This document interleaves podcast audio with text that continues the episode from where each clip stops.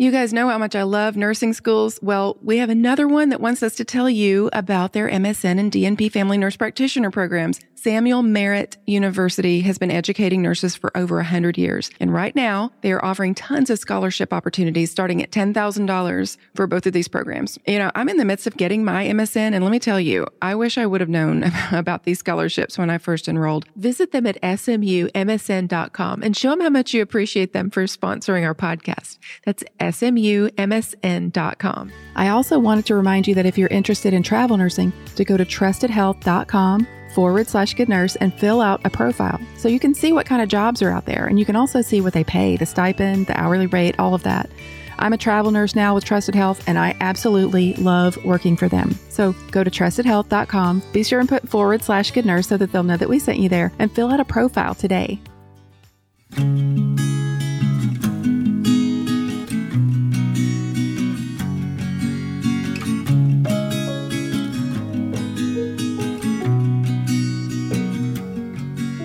Hey, everybody, this is Tina again with Good Nurse Bad Nurse. Welcome back to another week of talking about nursing and healthcare. And of course, I know the real reason you all are here the true crime story. I know who you people are. I see you. I'm there too. we have a great show planned for you today, though. But before we get started, I do want to introduce my guest host for this week, none other than Nurse Allie from the social media universe. Hey, Allie, how are you? I'm good. How are you? I'm good. It's really good to have you. I'm really excited about the stories that we have planned for today. You're a hospice nurse, but you've also been a corrections nurse. And that's definitely going to help us to give us some insight for today's bad nurse story. but tell everybody where they can find you and what you do on social media. So I'm at nurse underscore Allie, A L L I E, because I like to make things complicated, I guess, by spelling my nickname like that. And I kind of started on social media. Honestly, I started selling bows, but then it turned out when COVID kind of hit, I kind of formed a little group of friends of nurses and physicians and different other medical professionals. And that's kind of where it took off. It, it kind of has been a little bit of like therapy, like group therapy, a little bit for all of us on social media. So that's kind of how I got into being like Nurse Allie on social media. I just, just kind of went went for it, and I found a good group of people, and we just want to make people laugh because we've all been going through the trenches. So you oh, know. oh yeah, for sure. I love what you represent on social media. It's very inclusive of all different types of people, and also I just love that you're just like be yourself be who you want to be you know? I love the, the you posted the other day about filters. If you want to use a filter use a filter. Don't de- you know don't be talking you know, talking you know badly about someone else because they want to use one. If you don't want to use one don't. If you want to don't, you know like just be you. I've seen like 20 videos like calling out filters. I'm like who cares? Like stop stop stop yeah. stop stop no, we're not going to do that to people. We're not going to make them feel bad because they want to use a filter because you don't know what's going on behind the camera. Just leave people alone. Right. Let them be. Let them be happy. If that makes them happy, let them be happy. I use them because some days I don't feel like doing my makeup and it literally puts on makeup for you. I'm like, yay. That's awesome. and there's, yeah, there's no reason in this world of uh, so many things that we could be bringing awareness to, educating people about I think we can scratch uh, that one off the let's list. Let's just, yeah, let's stop making fun of people who use filters because I feel like people are fishing for compliments that way. Like, oh, well, you look so good without the filter mm-hmm. anyway, girl. Like, yes. And honestly, we do. I mean, it's, it, it's, you know, we all do need to be more accepting of whoever we are and whatever we want to be. It just doesn't matter. I feel like in person, we all look so much better, but these cameras are HD. Like they make my skin look t- like my pores are 20 times bigger than they are in real life on camera. I'm like, this is not what I, this, without the filter, I'm like, that's not what I look like in real life. I swear. Like my skin does not look like that. right. So we just need a little help. Absolutely. At least not in my mind, it doesn't. And some of them are just plain fun. I mean, some of them are just hilarious and fun. And I've been having a lot of fun with the predicting ones. Those are the funniest ones. They predict like your life or things like that. And it's just hilarious. Oh, yeah. One today told me that I need to get a pet. Oh. Which I have a cat already because it said it was a love life prediction. And it said, you need to get a pet. Well, okay. I'm like, another cat. a kitten. That's fine. That's fine. Mm, well, I, mm, yeah. I guess we can jump right into this bad nurse story. This is going to be a compilation of stories about several incidents that have happened in correction facilities. I told you guys Allie has been a correction nurse in the past, and so I definitely think this is going to be a learning opportunity for for some of us. I am excited to have your perspective to help understand how some of these things you know, maybe could have happened. I try not to judge people too harshly in some of the situations in some of the stories that I do because I know that there are things that go on and things that happen in hospitals that if you don't work in a hospital and you don't work at the bedside, you don't understand. Yeah, you do not understand yeah. how in the world it could happen to a really good person, a really excellent nurse who's just uh, overwhelmed and has way too much on his or her plate. So I want to hear that perspective from you, from a, a, world of nursing that I've never been privy to. I've never. I hope if I can give these nurses some grace, I'll I'll do my best. I'll do my best, but it's not a promise that I can kind of make up for their faults. Well, and that that's the thing. I mean, and that's part of of what we say on here. We try to shine a light in the darkness for the there are unfortunately bad apples that get into the nursing field, that get into healthcare.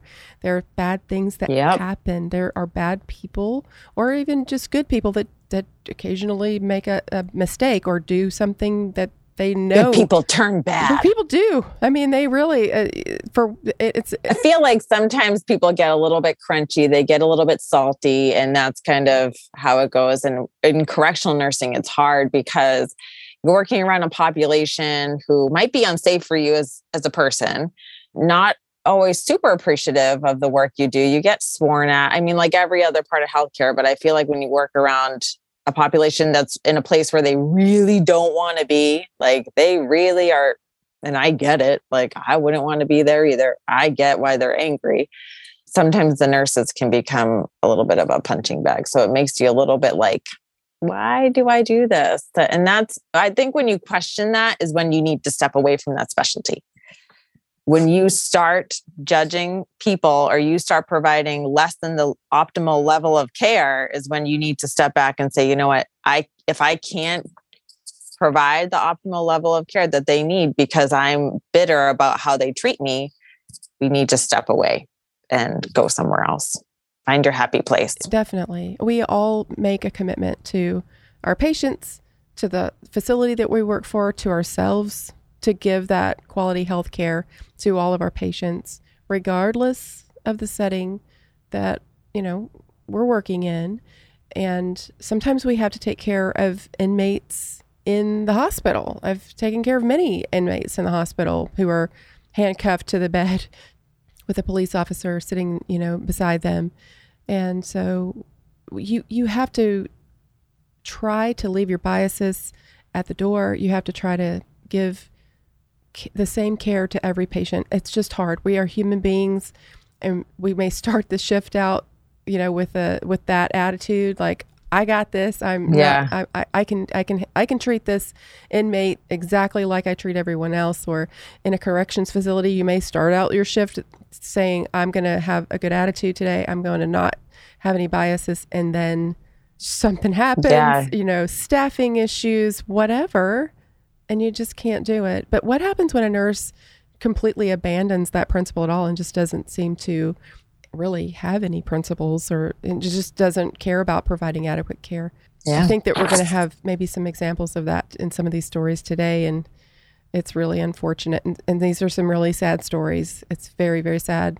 So the first one is about Dana Pascua. She was a nurse at Las Colinas de- uh, Detention Facility in the uh, suburb of uh, San Diego.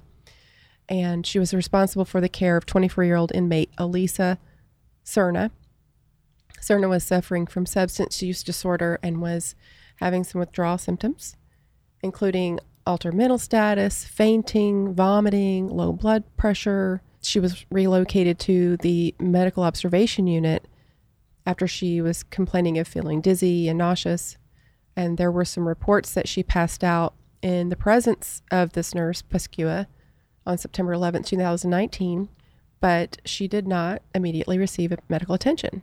So there were some surveillance cameras there, and their footage shows Pascua walking away from the cell. And then the patient or the inmate, Serna, remained on the floor for approximately an hour before Pascua returned with some deputies. Then they decided to do life saving measures, but Serna was unresponsive. They were not able to get her back. So now Pascua faces up to four years in prison if she's convicted of invol- involuntary manslaughter. I'm surprised up to four years because that's that seems obvious to me. There's certain things in a correctional facility that we have to take precautions. Like before we enter a cell, the COs, the correctional officers, enter before us and they secure the inmate unless it's a dire emergency, you know what I mean? Someone's bleeding out, things like that. We don't usually wait. And if an inmate passes, if an inmate's already in the health services unit being observed and they pass out and you don't address that, it's neglect, it's abandonment. I don't see how that is something that has to do with the correctional facility. I just think that's poor decision on her part as a nurse to not do that on this podcast, I try to give people the benefit of the doubt, especially when it's an open case. You know, they it hasn't gone to trial yet, or you know, it hasn't been settled as far as I know. I you know, I tr- I try to uh, withhold judgment as much as possible. It is really hard for me to justify the actions of someone who would s- witness someone fainting and then they would walk away and then come back an hour later. You know, I'll give her the benefit of the doubt. We don't really know like do they have cameras inside the cells? Usually they don't in the health services uh, it's usually films the hallway but you can't legally put a camera on somebody in a cell like all the time. I think they have to get certain permissions for that. Would it be nice? Yes, it would be because, you know, we have a lot of people who have mental illness, things like that. That would be great to be able to observe them. But it's uh, also because they have human rights. We can't just be like, we're going to watch you because we're scared for you, as much as we would like to do that it can be a little he said she said when it comes to things but if an inmate has a complaint and they're already in for monitoring you need to address the complaint. It's like you're on a unit. You know what i mean? If your patient has a complaint we're going to address the complaint. You know i don't know how busy she was what other things she had going on but if an inmate physically passed out in front of me you can't just walk away from it. Even if they came to you can't just walk away from it I just wonder, you know, did she think she was and this? I, I have a feeling this probably maybe happens quite frequently, maybe in, in facilities like this where there is some acting going on on the part of the inmates where they're sort of so maybe she's seen this one too many times someone yeah. passing out when they really weren't passing out and she's sort of gotten numb to that and let that cloud her judgment and how she responded what i say to that because it does happen. Yes, we do have a lot of people who, you know, we get used to being manipulated and things like that. So it kind of feels like, you know, we always have to keep a little bit of a guard up. But in the same breath, why not just take care of it like they aren't? Because we don't know. We truly don't know. Like we get a lot of inmates who complain of chest pain. That's like their thing because they want to get out of the unit, they want to get out of their cell. It's kind of their way. No physical signs of what we would consider cardiac concern, but we address it as it is real until we know it's not. That's what you do. I always kind of go by the judgment chart and nurse, like you're going to have to read it out loud in a deposition one day because we get, we also got threatened to get sued a lot. Now, did you cover all your bases? Are you satisfied if that gets read in the courtroom that you did all that you could? And I think that also helps with your assessment of patients because knowing you did everything you can is the best that you can do. But knowing you did the bare minimum isn't going to hold up for crap in a courtroom. Good luck with that. No, no. And it's going to be, I would imagine, difficult for jurors. We can try to give her the benefit of the doubt, but a jury, of people who don't work in hospitals and don't work in correction facilities and aren't healthcare or, and aren't nurses, I think they're probably going to have an even harder time than us justifying her actions if when they see. There might be some pieces of the story missing. We don't know. I guess we'll have to see how it plays out. But generally, if someone passes out in front of you, even if you're in public, are you really going to leave that person? You shouldn't. No. Yeah. If they're under your care as a nurse, hell no. Right. Definitely not. so the next story is Brittany Danae Johnson. She was 27 years old at the time that this happened. She was a, a licensed vocational nurse at the Bi-State Justice Center jail in Texarkana. Johnson was assigned to work an overnight shift at the nurses station on June 30th, 2016. During her shift, an inmate, Morgan Angerbauer, repeatedly asked for medical treatment. Angerbauer was in a medical observation cell approximately 20 feet away from the nurse's station. Angerbauer was a diabetic, that her blood sugar be checked. The nurse, Johnson, refused to provide medical care, and her refusal was recorded on surveillance footage. And what she said to her was, It doesn't work like that. And then later on, she said that she wouldn't get anything accomplished if she let the inmates determine when he or she was going to receive medical care. You know, in other words, she, at the time when this inmate or patient was saying, Hey, I don't feel good. I need my blood sugar checked. The nurse is looking at it like, Well, it's not time for me to do that. I have these other things to do and I have my shift planned out or my med pass or whatever it is that she was doing. And she didn't want that to be interrupted, probably felt manipulated. Not med, there's not med passes at night or whatever. I mean, until the morning. Who knows yeah. what in the world? I mean, that's, that's that's what this whole story confuses me. yeah, because she requested medical attention for hours before she finally collapsed on the floor in the early morning hours of July the first, two thousand sixteen.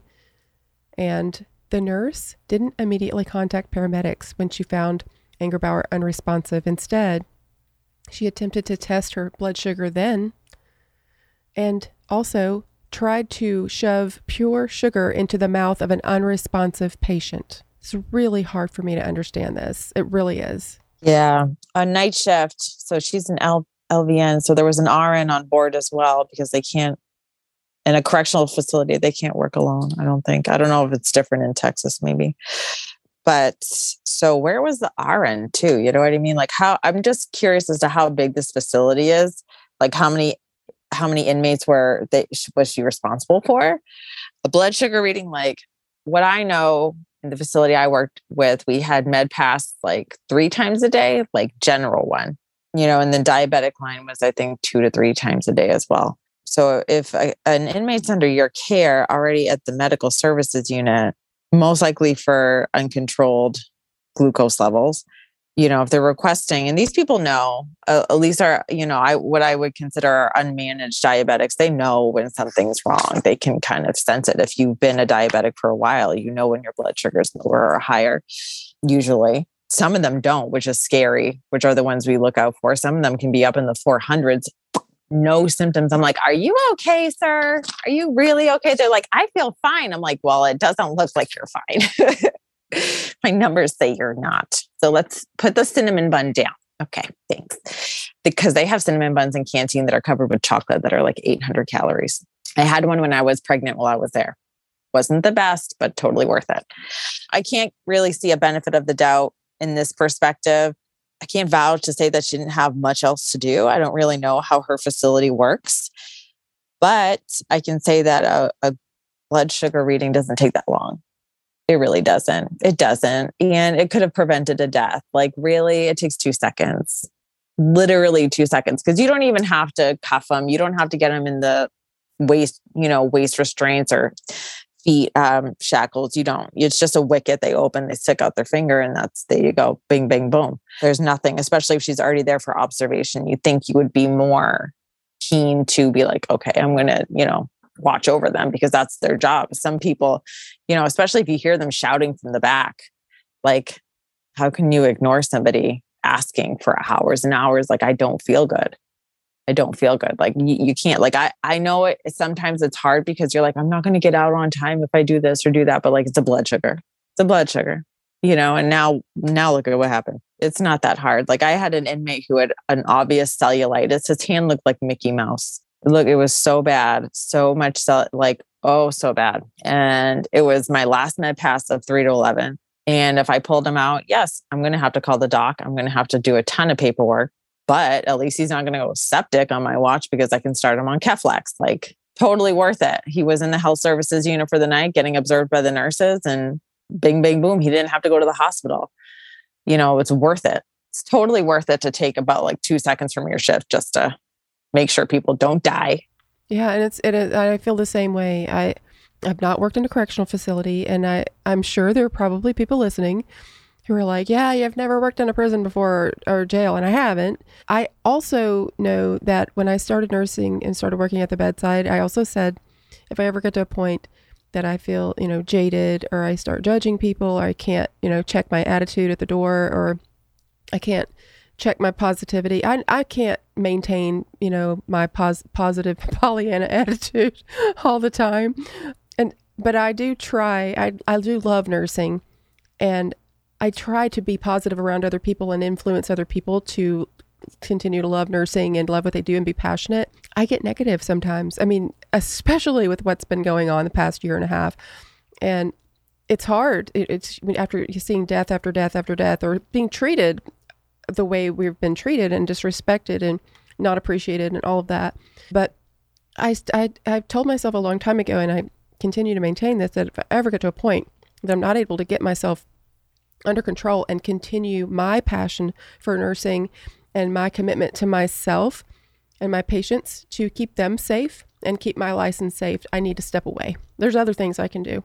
There's a certain demeanor. Like I worked with a lot of great correctional nurses. You can get certified in correctional nursing just like with everything else. And that was truly their passion. Like that's what they wanted to do. And I think that, you know, a lot of correctional nurses are new grads, just like in long term care facility, because that's the kind of places that hire a lot of new grads.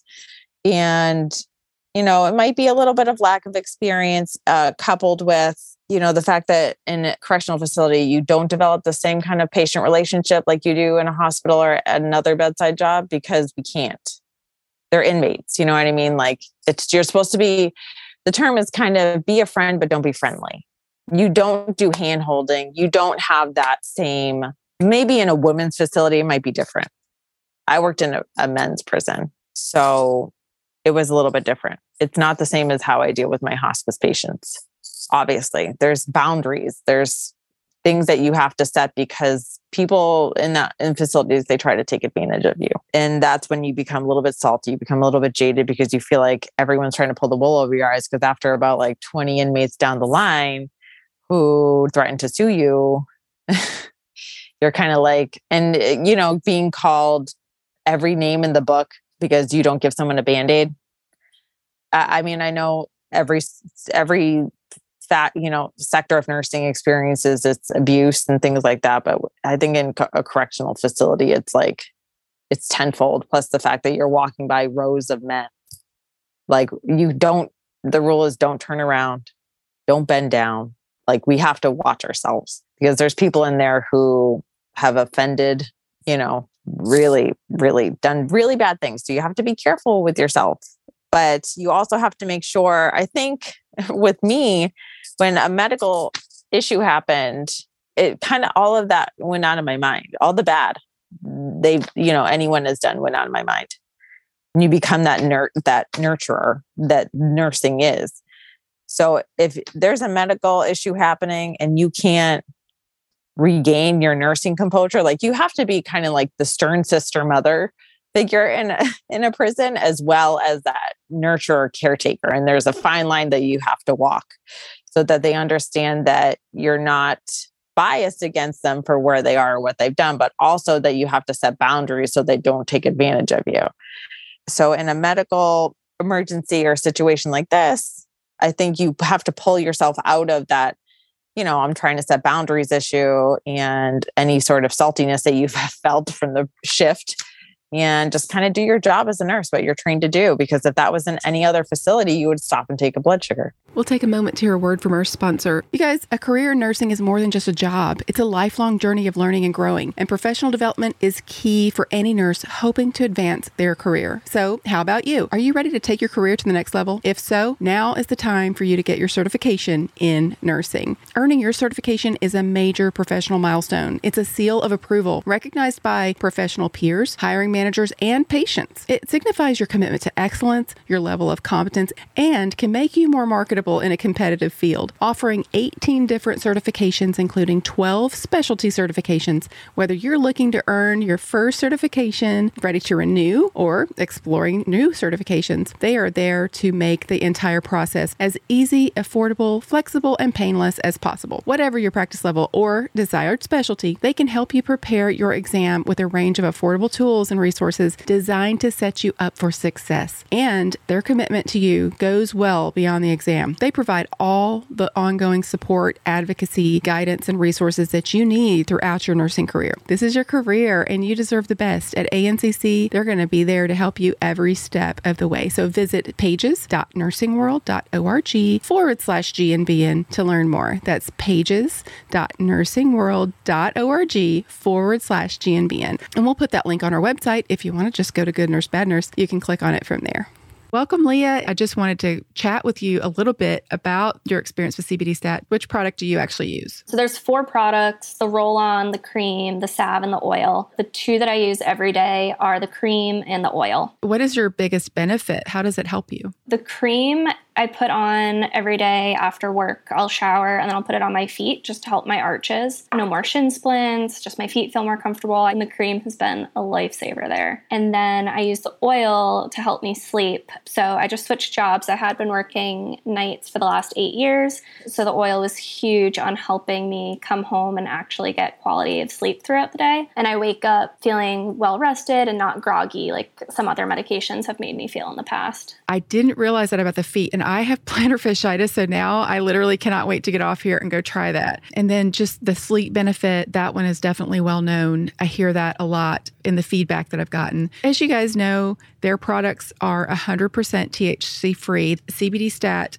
has a team of engineers that invented a very unique and efficient process to produce CBD isolate, which is the purest form of CBD. They only offer very strong products greater than a thousand milligrams. If you guys are interested in CBD stat in their product, you can go to cbdstat.care forward slash good nurse bad nurse. Be sure and put the forward slash good nurse bad nurse in there so they know that we sent you there. cbdstat.care. Be sure and put dot .care instead of dot .com forward slash good nurse bad nurse. The reason I really was wanting to focus on these stories is I think that you could take these situations and apply them anywhere in nursing because I think we can sort of get jaded anywhere.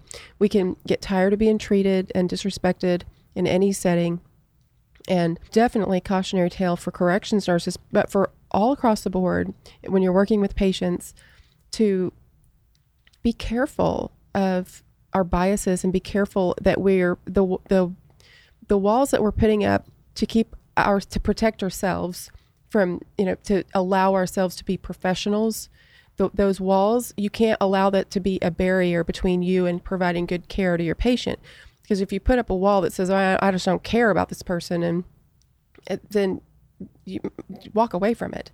Uh, we have to have some somewhat of a barrier between us and the patient to protect ourselves. You can't, you know, like you said, you have to have boundaries. Because I mean, in the ER or the ED, especially too, like people, they say people come in for silly things and things like that and whatever, but it's like you never know what's silly to a person or what's serious to them. Like it may seem silly to you because you deal with such traumatic stuff all the time. And I get it, but something might be really concerning to a person. Might not seem concerning for you because you see like limbs being amputated, but like to them, it might be an actual an emergency. So like just be, you know, be more mindful of other people and how they might perceive things. Cause I think, you know, we do get jaded in this field because we've seen a lot but the public hasn't. They don't know what's going on. They don't have the knowledge behind what might be happening. And I think even as nurses, sometimes we can be our own worst enemy because we know enough that we can think of the worst. but that doesn't mean that we know everything. And I did see a post one time on social media that an emergency room nurse put on that said a kidney stone is not an emergency. That is not Oh, I've called an ambulance for a kidney stone before. It hurt like hell. Yeah, and I think the comment was that you know just because you're in pain doesn't mean it's an emergency. And I just want to just be like, did you learn about the same kidney process that I did? Because um, there are things that can happen to you if you have an obstruction. You can get hydronephrosis. You could literally lose your kidneys. And I got a kidney stone, a seven millimeter, millimeter kidney stone. I had to go to the emergency room. It's the last thing in the world I would ever want to do is go to the emergency yeah. room. I just don't want to be it's there. Ba- the pain is unbelievable. Yeah. Yeah, it was that's one thing that will make me go to the emergency room. I've never felt a pain like a kidney stone. I'm like I've had contractions before. And this was like my whole stomach was on fire, like my back. Oh my God. Not to mention the fact that you don't know that it's a kidney stone. And right. Because if it's the first time you've had it too, you're like, I don't know what the hell is going on. I'm burning from the inside. I mean, I was having right lower quadrant pain because that's where my kidney stone was, you know, it decided to lodge itself. That could have very well been appendicitis, a, a ruptured appendix. I mean, that's uh, it's it I, I, really get frustrated sometimes like do they expect people to self-diagnose themselves at home be like it is for sure this i don't need to go out to the emergency room no that's not going to happen just why the emergency room is there it's because people think it's an emergency right. it's not there for you to dictate if it is or not mm-hmm. so you come in you know anything to be concerned about you send them home or like me yep. i can be happy that you had an pain. easy patient yeah. Yeah. And then I was rushed to surgery and they re- literally removed it surgically. So, but I heard an emergency room nurse, she said, I'd rather have my patients come in walking than have them wait and come in on a stretcher. And I said, that's very good point because same, same. and you know, there are some certain conditions that I don't care if it's the middle of the day, your primary care provider is not going to see you about it. They're going to be like, um, I can't do anything about that. Go to the ER. Yeah, right. That's yeah. just the way it is. That happens a lot in the correctional facilities because they're very kind of stamped for what they can do. Like it depends. I know in California, they have some great correctional facilities in California, like high tech, good stuff. But like where I work, we didn't do IVs. Like even if you had a DNR, DNI, like a most in place or whatever, we you don't res- get it respected by the correctional facility. They've changed that now. But because you become an inmate, you're almost like I wouldn't say property of the state, but we're responsible for your life. So, like, if we let you die, it's on us. You know what I mean? So, like, the paramedics can pronounce you, but we cannot let you die if you have a most in place. There weren't, I think there was like one or two inmates out of the whole group of them that had a most in place.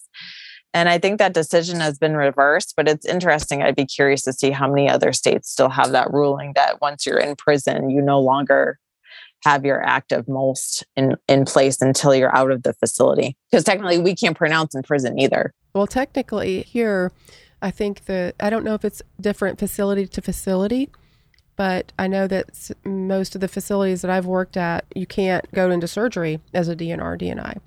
Uh, for one thing, they end up intubating they will intubate you, you know, in order to sedate you, but also they are not going to let you die in surgery. So, right, exactly, because there's no point yeah, why are we going to have surgery if you're going to just die? Mm-hmm. Yeah. So, and they don't want you dying during surgery. They definitely don't want to, that happening. So they're going to do everything they can. So this next story is, very disturbing. Uh, all of these stories are disturbing.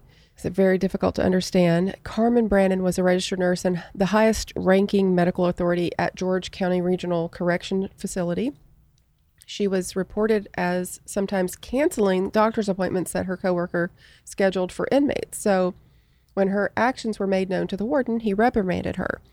And so a nurse that worked under her supervision verbalized that Brennan did not agree with her supervisor's directive to stop canceling appointments. And apparently she said, everybody doesn't need to go to the doctor. They weren't seeing the doctor in the free world.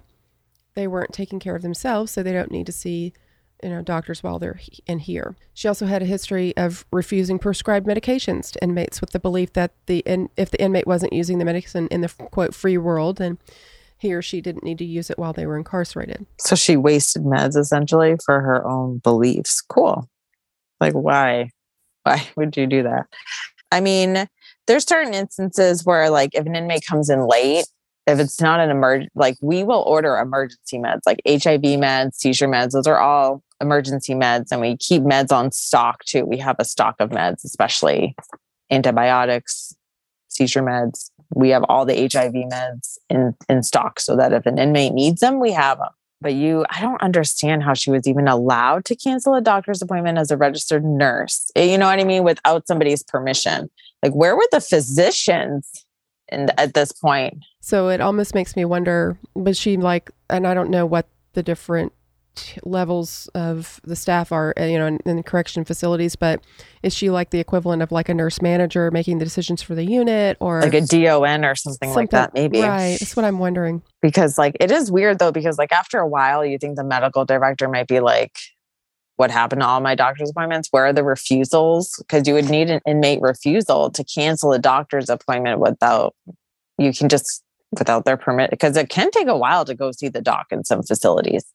You know what I mean? Like we, depending on the issue, if it's like a severe issue, they'll triage them and they'll be seen sooner. But if it's like, you know, hey, I have a hangnail or something like that, it's still, you know what I mean? Like I just don't don't understand where the system kind of failed there and didn't flag like why aren't these inmates being seen kind of thing yeah, you know and, what i mean and it did seem to flag it because the warden reprimanded her but then it looks like she just continued to have that that attitude because on september 17th in 2014 joel dixon was arrested on a dui possession of controlled substance and some other charges and he was type 1 diabetic he had been diagnosed as a teenager. According to his mother, he regulated his blood sugar by calculating the amount of insulin he needed based on the amount of carbs he consumed. Most type 1 diabetics are very good at knowing their bodies, especially for someone who is suffering from some type of, if he is, uh, you know, substance use disorder. Just, just because someone has illegal substances doesn't mean that they're necessarily, that they have the disorder. You know, some people choose to take illegal substances and they're not necessarily addicted. They're just they just want to. Right. Addiction is a completely different thing than that. Yeah. He apparently was in control of his blood sugar and and what he needed to do to manage his diabetes. So after he's incarcerated, his mother provided his insulin and diabetic supplies to the correctional facility, but it's not clear as to whether she specifically informed the staff that he was a type 1 diabetic. I think I did this story this is sounding really familiar. I know I did a story about a, t- a type 1 diabetic several years ago, but it was a, the one nurse as opposed to all of the different ones. So we'll just revisit this one unless this happened again, which sadly it very well could have. It could. So Brennan advised her subordinate that Dixon refused to take his insulin, and he had signed a refusal form. The subordinate recalled seeing the refusal form, but the form was unable to be located later. So over the course of a week, yeah, Dixon collapsed many times. He reportedly informed the correction staff of various ailments like feeling weak and being unable to eat anything. Officers summoned the attention of Brennan on each occasion, but Brennan dismissed Dixon's concerns as. Why is he the only nurse? Yeah, really. Like, Where's everybody else? Where is everyone? So, this nurse just said, "This is these are symptoms of drug withdrawal." Dixon attested that he had been to rehab before and that what he was experiencing was not the same as detox. She said that he was feeling poorly because he had not been taking his insulin. So they're ba- they're back and forth. Okay, I can just imagine this conversation where the patient is going, "Look, I need my blood sugar taken. Something is wrong. I'm not feeling well." And she is saying, He's just detoxing. He takes he takes drugs. He's been here for several days. So but CYA, you know what I mean? where are the recorded blood sugars then? None? There are none? Yikes. Then she's saying you didn't even, you refused your, blood, your insulin. You didn't even want your insulin. And he so said, why didn't you take the blood sugar though? You still could have taken his blood sugar even if you refused exactly. the insulin. But he's saying, look, I can't keep any food or drink down. I'm not going to take insulin. He has enough sense to know that if uh, if he's not if he does, drinking, he's going to tank. Right. Yeah. She did make a note of his vitals every time she encountered him, but his blood sugar was only checked one time. Apparently, that one blood sugar that they took was fine. His condition wor- worsened to the point that he was no longer able to stand or dress himself. Officers continued to tell her about this, but she kept saying oh, he's a drug addict, probably going through withdrawals. But even if he was and he was getting to that point where he was declining, that should have been a flag as well. Versus if he's on a detox regimen, he should be on the uptake. You know what I mean? Not the decline. What is really disturbing about this, the whole thing is disturbing, but a patient going through withdrawal symptoms is also at risk for dying because that is a very serious thing. If you're going through, if you're symptomatic and you're withdrawing, from yeah he should have anything. been in the health services yes. unit period usually if we had a an inmate who was symptomatic you know some of them are they can walk about be themselves detoxing we let them out in gp but if they're symptomatic they're having a rough time like alcohol withdrawal so rough mm-hmm. it's rough it's one of the harder ones that i've seen we'll keep them out back you know just to be safe it doesn't hurt mm-hmm. you know what i mean like better safe than sorry. That's for sure. Like in these cases. Well, her coworkers kept trying to bring to her attention the fact that he wasn't doing well, he wasn't feeling well. She just said, I don't want to hear anything else about it. That was what she told them. They can call. I mean, if I on all we had to do was call the doctor on our shifts and be like, yo, this guy's not feeling well. I wouldn't say yo, I would say doc, mm-hmm. but mm-hmm. and you know, get him sent out. We don't need to go through our nurse manager. We don't need to go through the DON. We just let her know we're sending this guy out. Whatever, you know, we've sent them out for whatever we need to. If we cannot stabilize them in the prison, you send them out. You don't I don't know why. I feel like their their whole system is kind of screwed up if you have to go through her in order to ensure. Because all their licenses, I mean, yes, they did everything that they could, but could they have overstepped her and done something else? Maybe. At nearly half past eight on September 24th, Brennan, the, the nurse that we're talking about, glanced inside the window of his cell, D- uh, Dixon, the inmate, but didn't stop because, quote, she didn't have time for him. She did glance, and you can see her on footage glancing inside there. A couple of hours later, officers found Dixon deceased in his cell. Forensic pathologists determined his cause of death to be diabetic ketoacidosis. Brennan was convicted of manslaughter and has attempted to appeal the decision, but to no avail. Yeah. I mean, I just don't see how. From what I know, is we had four nurses on. Usually overnight it was two. But like it seemed like why was she the only go-to person in this whole situation? Like why where was the medical director? I would have I would have as a nurse gone around and snuck into my medical director's office and like, hey, we got this inmate that's like not doing well. And like we need help. We need an SOS here. Yeah. And you then, know what I mean? Exactly. And there was another inmate in uh, Muskegon County Jail in Michigan of 2019. He had been on Klonopin, and apparently they didn't give benzos at this facility. So he started withdrawing, started having seizures. Again, another situation where the nurse just assumed it was fake and allowed. They should have refused him. Mm-hmm. They should have refused him. Instead, he just continued to have seizures and then passed away because of status uh, epilepticus. I'm just wondering if he was taken off the street and brought into the hospital first and they allowed him to, they discharged him to a correctional facility knowing he was detoxing from benzos. That's weird. I mean, that's kind of on them as well. Like, why would you let him go to a place where they, I mean, maybe they didn't know, but we do have to do a handoff if we're getting an inmate from a hospital, we want report and things like that. So they understand like if they're prescribing a step down of benzos to detox him and we tell them we don't carry them like we did, but I guess they don't.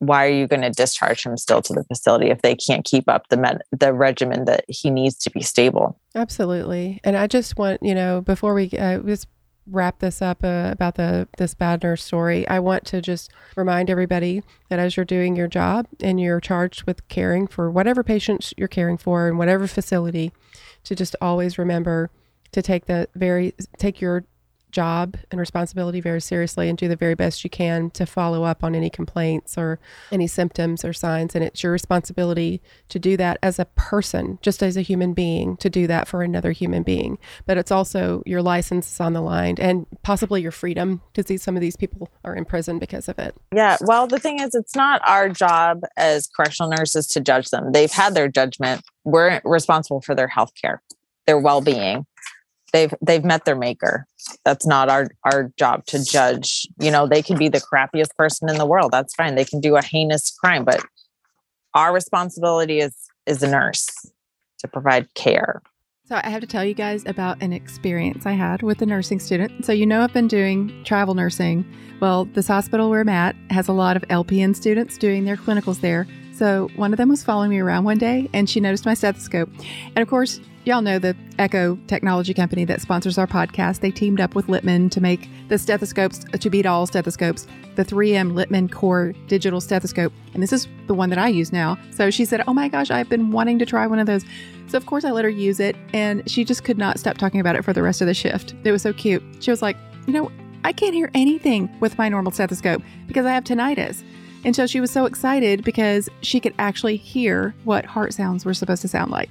She said, I'm going to ask for one of these for graduation. And I was like, Yeah, you definitely should. So just so you know, The Eko technology that makes the stethoscope so amazing. Uh, you can enable it with a flip of a switch. You can turn it on and off. It has active noise cancellation up to 40 times amplification, wireless auscultation using Bluetooth technology. It connects with Eko's free app and software so that you can visualize, record, share, live stream, analyze heart sounds, lung sounds, and whatever body sounds you want to listen to. So you can go to ekohealth.com and use the promo code GNBN to get 10% off your order. And that's Eko is spelled E K O, by the way. So it's ekohealth.com and use the GNBN promo code to get 10% off your order. Did you know that you don't have to go all across the country to be a travel nurse? You certainly can, but you don't have to.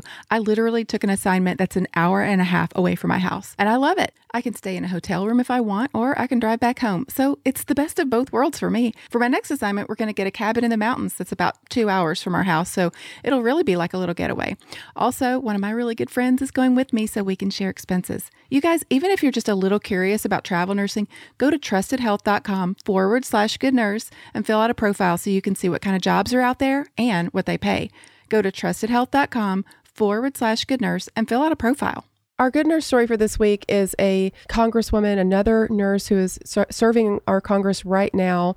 And I'm really excited about this. I just got to go to Washington, D.C. for a concert. And while, while I was there, I just am always in awe of the buildings of our government. And so this is Lauren Underwood. She serves in the Illinois 14th congressional district. She's the first woman, first person of color, and the first millennial to represent her community. I know in Congress. She's a graduate of the University of Michigan and Johns Hopkins University. So impressive. She's a registered nurse and health policy expert. She serves on the House Committee House Committee on Veterans Affairs and the House Committee on Appropriations. Oh man, she co uh, co-founded and co-chairs Black Maternal Health Caucus. The Black Maternal Health Caucus endeavors to end disparities and improve maternal health outcomes. I've we've talked about that a lot on this podcast about the disparities that are out there for women of color. And then as a senior advisor to the U, at the U.S. Department of Health and Human Services under the Obama administration, she helped communities across the country prevent, prepare for, and respond to public health emergencies, disasters, and bioterror threats. She also helped implement the Affordable Care Act by broadening access for those on Medicare, improving healthcare quality, and reforming private insurance. So basically, what what hasn't she done in terms of health care and, and providing and improving? She's covered all of the bases: women, people of color, veterans, you know, minor whatever minority, she's done it all. She's she's done it all. Emergencies, disasters, bioterror threats. But, I mean, she's done a lot because as we know in this country, when it comes to black maternal health care, we we fail them in this country. Statistically, we can see that. And so I love that she's a registered nurse and she's bringing light to all of these things that, and you know, I love that she has a soft spot for veterans because Lord knows as a hospice nurse, so do I. I love all my veterans. They're the most cute and cuddliest things in the world sometimes. they're very they're very sweet. But she is a, if you look really look into her all of the things that she's done, all the money she's raised to improve healthcare for minorities, specific black and Hispanic communities because those are the most underserved population, which is crazy to think in the United States of America in 2021 it's still that way and that we're still negating women's health. Like I, I believe it was Serena Williams. She has a history of blood clots. I don't know if you heard that story, but she was complaining about a blood clot. I believe this is while she was pregnant.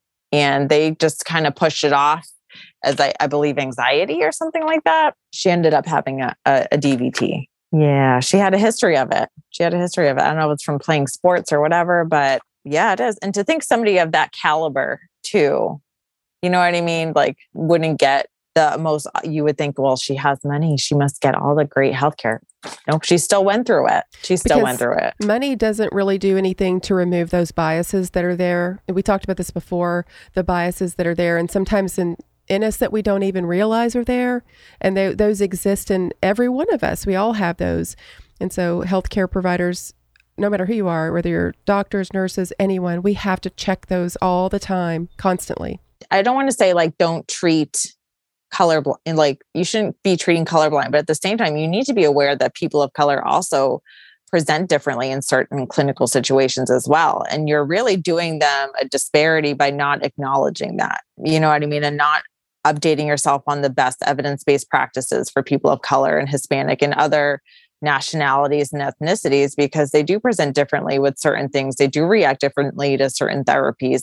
And we need to be aware of that. And, you know, like you said, our biases also need to be in check because if it was me, if that was my patient, maybe it's because I am who I am. I wouldn't just diagnose it as anxiety because I do have anxiety myself, uh, you know, and yes, it does lead to physical symptoms. So even if it is anxiety, it can still play out as physical as physical symptoms that can make you ill. So just check all your boxes. Make sure your patients always treat for the worst. Hopefully just hope for the best but assume that it could be the worst as to what they're saying. And these patients know their bodies. Like i say they've had their body longer than i've known it. So i'm not going to assume i know better than them until the tests come back you know what i mean? And we get them stable and we get them happy and comfy and then you know, I can move on with my life. well, Allie, I really appreciate you coming on the show today. It's, this has been a great episode. I think I've learned a lot. I hope that our listeners have, have learned a lot too. I know they have. And I just really appreciate you. I appreciate being on here. I love that it was it aligned the stories aligned with my past experience from being in correction. I learned a lot from you know, working with inmates, they for sure gave me a great basis to my nursing career, med knowledge. I learned a lot for sure. Every medication in the book I've learned. And, you know, you learn that at some day, sometime you could also be in their shoes. All it takes is one one wrong thing. I what I say is they're they might be bad people to society, but they're not all bad people. They might have just done something wrong once, and that or was they it. could be wrongfully accused. There's plenty exactly. of those we've talked about here too. Yep and yeah, or there's people, a lot of wrongfully accused. People who suffer from addiction that probably shouldn't be in jail but should be in a mental health facility or a detox facility. and mental health disorders absolutely 100% they go hand in hand but the prison is not going to be the place where we we solve their issues. We need lower recidivism rates in this country. In comparison to other developed com- countries we have a really high recidivism rate and it's not not something we should be proud of. We need to have better systems to keep them out and get them on with their lives and building their lives so that we don't we don't want them back in prison at least I don't. I'm like, I hope when they say I'm leaving, I go, I hope I never have to see you again. And I mean that in the best way possible. Absolutely. Well, you guys, if you have any requests or want to send me your stories, you can do that at tina at goodnursebadnurse.com. You can find us at goodnursebadnurse.com. And we're on all the social media sites, of course, somewhere out there. And Love to hear from you guys. Hey, by the way, our Patreon account is the special account you can access from our website for $5 a month, and you'll get access to all of our archived episodes, plus bonus content, and you'll be helping us to cover some of the production costs so we can keep bringing new episodes each week. All the PodCon recordings are on there, including videos from the PodCon. We also have the first couple of episodes from our CCRN study guide videos. Those are pretty cool, so go check that out at goodnursebadnurse.com and see what you think. And I also want to remind you that even if you're a bad girl or a bad boy, be a good nurse. Yes, 100%. always. Always.